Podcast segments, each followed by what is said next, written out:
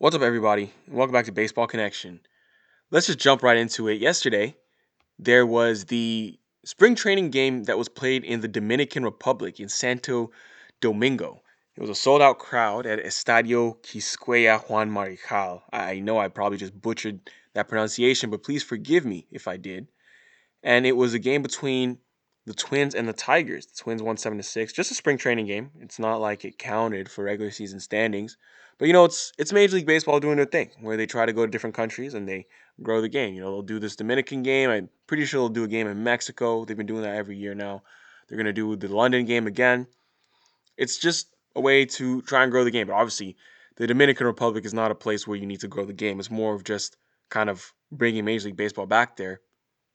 I mean, this is the first spring training game in the DR in 20 years, and there were some Dominican players on these roster on these two rosters. I mean, Miguel Sano, Nelly Cruz, Jeimer Candelario, Ivan Nova, and Jorge Bonifacio. I mean, all these guys were back in their home country, and they delighted almost 15,000 fans in attendance. Miguel Sano actually went yard. He had a two-run bomb yesterday off of Daniel Norris, and Sano, he's a he's a Dominican Winter League veteran. He plays there a lot, and that ignited the crowd. You know, whenever you watch these games down in the DR, the atmosphere is just completely different than what you see in the United States. I mean, it's just a it's a louder. Actually, even in in like the Korean league or Japanese league, it just seems like every other country, the baseball leagues over there seem to just have a, a m- much more lively atmosphere, kind of like a soccer match, as opposed to in the U.S. where it's more tame. So it's exciting to watch that. But uh, yeah, when when Sano hit that bomb, you know the crowd went wild. They could see their hometown hometown boy. I don't know if he's from Santo Domingo or not. I'm not sure, but uh, they saw him go deep, and it makes them proud. It really does, because most of these people don't have a chance to go to the United States, but bringing Major League Baseball to them is a pretty good way to get them involved and you know keep keep them happy. I guess as baseball fans, getting to see it in person.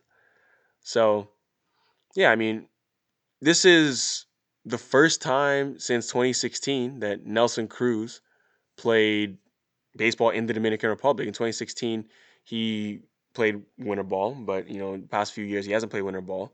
So, you know, Nelson Cruz was down there. You know, he's he's Dominican.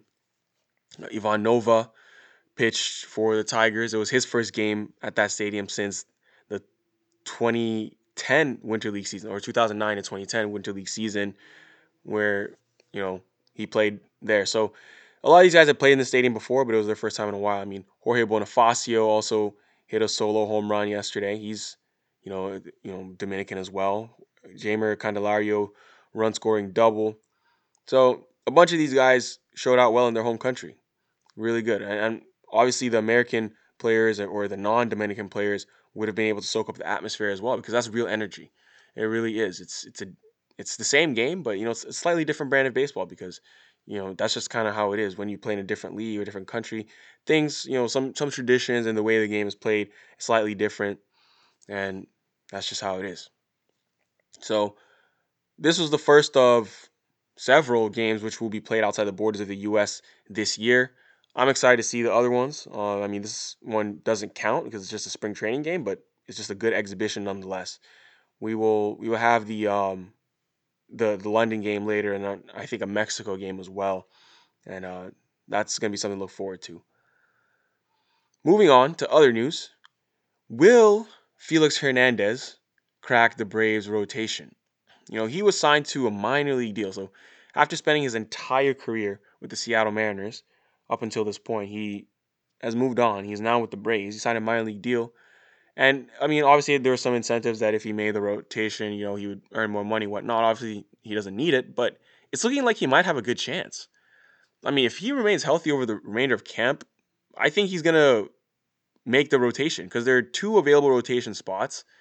And Cole Hamels is out, who doesn't really have a timetable for return. They're planning on him to be on the injured list through at least the first half of May. So the Braves need to fill his rotation spot for a while. So as things currently stand, it's looking like Felix and Sean Newcomb are the most likely candidates to fill the last two spots.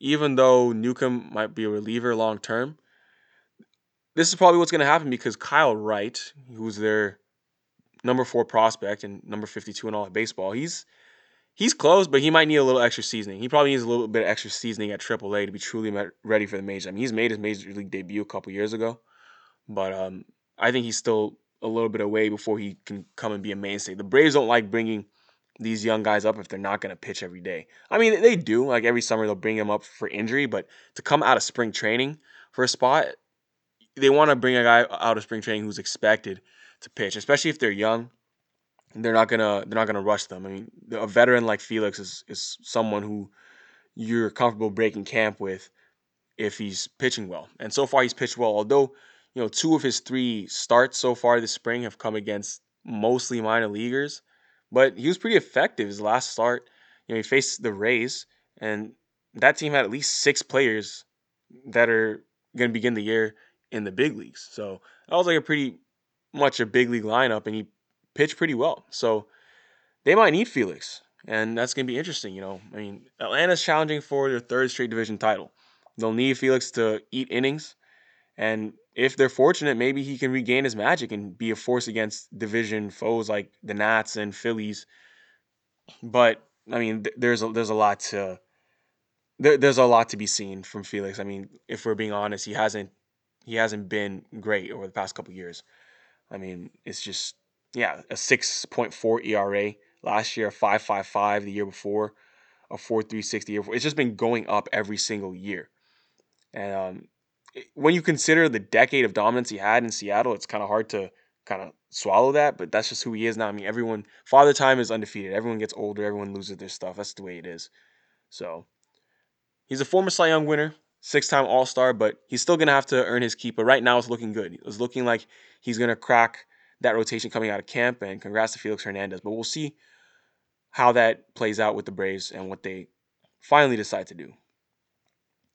So spring training just rolls on, rolls on, rolls on. We got a few more weeks until opening day. I mean, I'm excited. I'm very excited, but we will continue to have news here for you every single day. That's going to do it. If you enjoyed this, please share it with someone who'd be interested, and we'll see you next time on Baseball Connection.